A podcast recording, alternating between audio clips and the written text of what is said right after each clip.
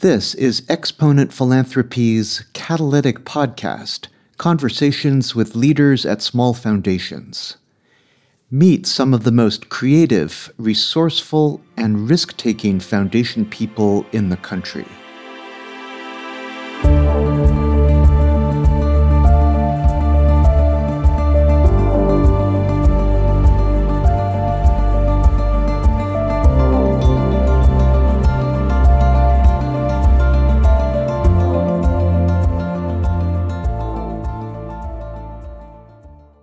Creative, high-impact philanthropy is practiced by donors of all types: foundations, donor-advised fund holders, social venture funders, and collective giving organizations.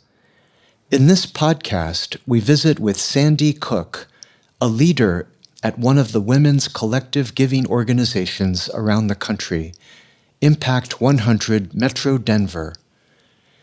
Hundreds of collective giving organizations have emerged across the U.S. and globally. They offer a structure for individuals to combine resources, support nonprofits, and learn about their community together. Impact 100 Metro Denver is a member of Philanos, an international network representing more than 80 women's collective grant-making groups in 27 states, the District of Columbia, Australia, and England. Impact 100 Metro Denver is an independent 501c3.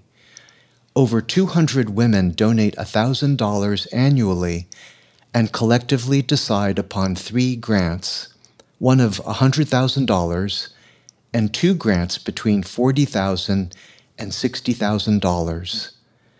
The group has a particular goal in its grant-making: to support transformation in nonprofits, which means asking organizations, what would help your organization work more effectively, taking you to a next level of impact?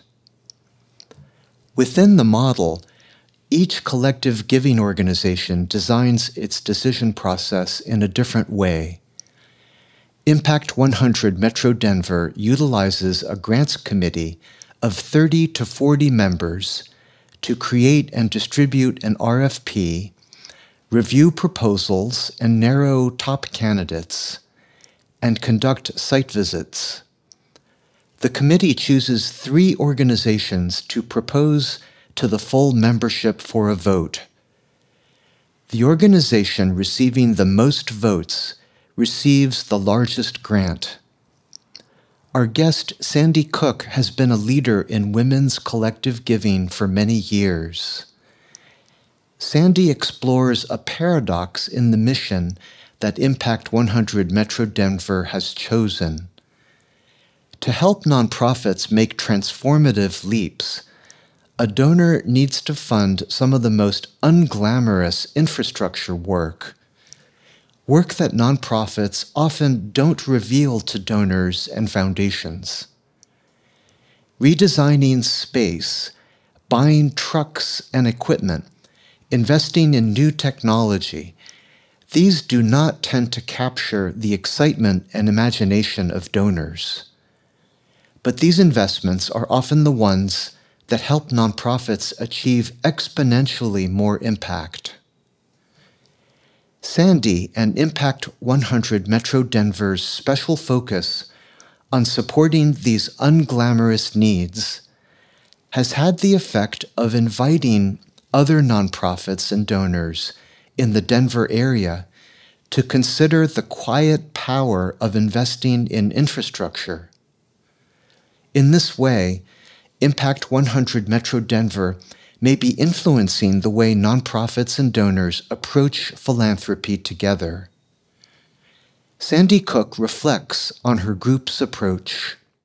Impact 100 Metro Denver is a part of really 2 networks, if you might think about it that way.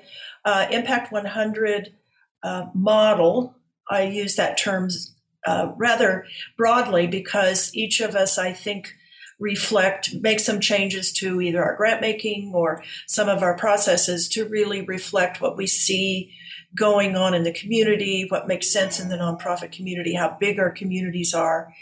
but there are 60 Impact 100 model organizations worldwide. There's a pretty significant, interestingly enough, significant presence in New Zealand and Australia. It has caught on there. Philanos is a network of collective giving organizations of all types, and there are as many types as you could ever dream of. And there we have 80 members all across the country, and again, outside the U.S. Women's philanthropy is unique in many respects.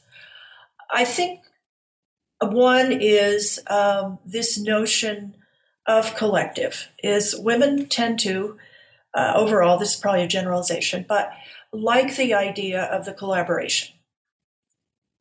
There's just a lot of evidence. There's a lot of research that's been done on women's collective giving through the Lilly Center at the University of Indiana. And what comes through is really the notion of working together and seeing the power of our collective philanthropy. And especially in an era where early on, 20 years ago, particularly, women were in the workforce, and it was just beginning to, women were taking on greater, more significant roles, earning more money, owning their own philanthropy. And as a result of that, just the joy of knowing where it's going, what's happening, being involved. I think the second thing is traditionally, if you look at giving circles, there tends to be more of a connection to our grantees after the grant. This may be a generalization, but I see that in many of our affiliates with Philanos and other Impact 100 groups, is we tend to stay connected, to volunteer or help on a special project or end up on the boards of those collective, of those nonprofits. So I think it's just a greater sense of involvement and connection and a real keen interest in learning about philanthropy generally and the organizations that we fund. Impact 100 nationally, internationally as an entity, part of the early definition of the work was to fund transformational initiatives of nonprofits. And that's all that was said. And that's all that we still say. And clearly, that makes for some uncomfortableness, I think, among nonprofits at times, is that we don't explain it more than that, other than to say, as an entity, what would make, there's different ways we explain it, but here's what I think is helpful to people, is what would help you do your work better, more effectively, with greater impact, and or what would take you to the next level as an organization. So for example, if you look at your if you have a strategic plan, what's in there that you say, if only we had the resources, this is what we would tackle or would enable us to serve our community better. So it really relies on the work of the entity and honors that they know what that looks like for them. And so you trust that they know that. They've said this is what's, and very often is something in their plan, or it's something to solve a problem that they see in their organization that is a challenging one that they haven't been able to figure out what to do with. And so they're experimenting or testing ideas. So it's interesting, even though I wouldn't say that we're in the sort of the forefront of trust-based philanthropy, in some respects we sort of are, because we said, You tell us what it looks like and why and how you're going to get there. And I can, share some examples, but that's the big frame that we use in our work. The Rocky Mountain Mental Health Center, and they are an entity that handles. They have a significant phone bank system, crisis management system, all handled by phone. So where individuals can call in crisis, and they can get referrals and that sort of thing. So it's a fairly common model. And their struggle was turnover of staff. As you can imagine, that is your day, is call after call of people in crisis. And they had done some research, and they tried different things in hiring and timing of time on the phone and various things. And they came across some research that said the space that call centers operate in can either help you or really get in the way of your team being effective, staying the course. So that's what they proposed. It was a really unusual request, is to redesign their call center. The funding to redesign and redo their call center. And they were voted in the top three.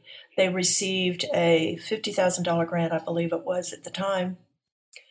And it just so happened that one of our members happened to be familiar, this is just a coincidence, with the notion of call centers and had designed some. And after the group received the award, the woman went to them and said, "I'd be glad to help you as a volunteer. Look at the proposal. And there may be ways to redesign it, because if you had expected it to cost $100,000 and you have 50 or 60, let me help you." And they did. The latest news we got actually a few weeks ago is this entity is now expanding their call center significantly to respond to calls from across the state. What is interesting, there is a theme pretty much across all of them, and we joke about it a little bit, but it's not funny, frankly. We talk about we've funded a lot of trucks and machines and things like that.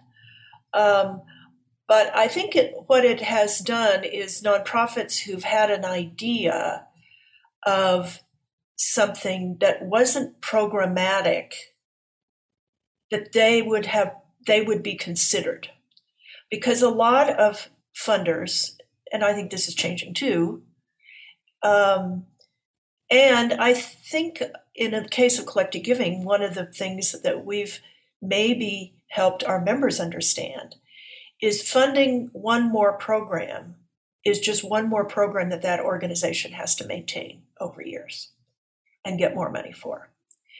But if you can fund infrastructure, if you can fund getting the work done that you do, but getting it done better, it is much more sustainable. It builds a sustainable organization. So any of these, I look at Maria Drost Counseling Mental Health Center. We've funded telehealth, mental health. They did know that that's where they needed to go, but it just so happened the funding came in the first year of COVID. And then they were able to implement it and make a huge difference in serving their clients through COVID and going forward. So I think that's what other nonprofits see, that we will be receptive to a proposal that isn't creating a new initiative. I think we would, clearly. It just has helped these organizations say, we have ideas of how we can do better what we do. And a lot of it requires different infrastructure. And I think coming out of COVID particularly, When you think about all the nonprofits that did not have technological infrastructure, they have really hurt and hurt. Our podcast with Sandy Cook continues in part 2. Please join us. Look for new catalytic podcasts each month. Meet more creative funders. Benji Rue does the audio engineering and mixing. Our website is by Kwok Lee. Our music is by O Future. The Catalytic Podcast is made possible by grants from 2 Exponent members, the 1772 Foundation and the Blackstone Ranch Institute.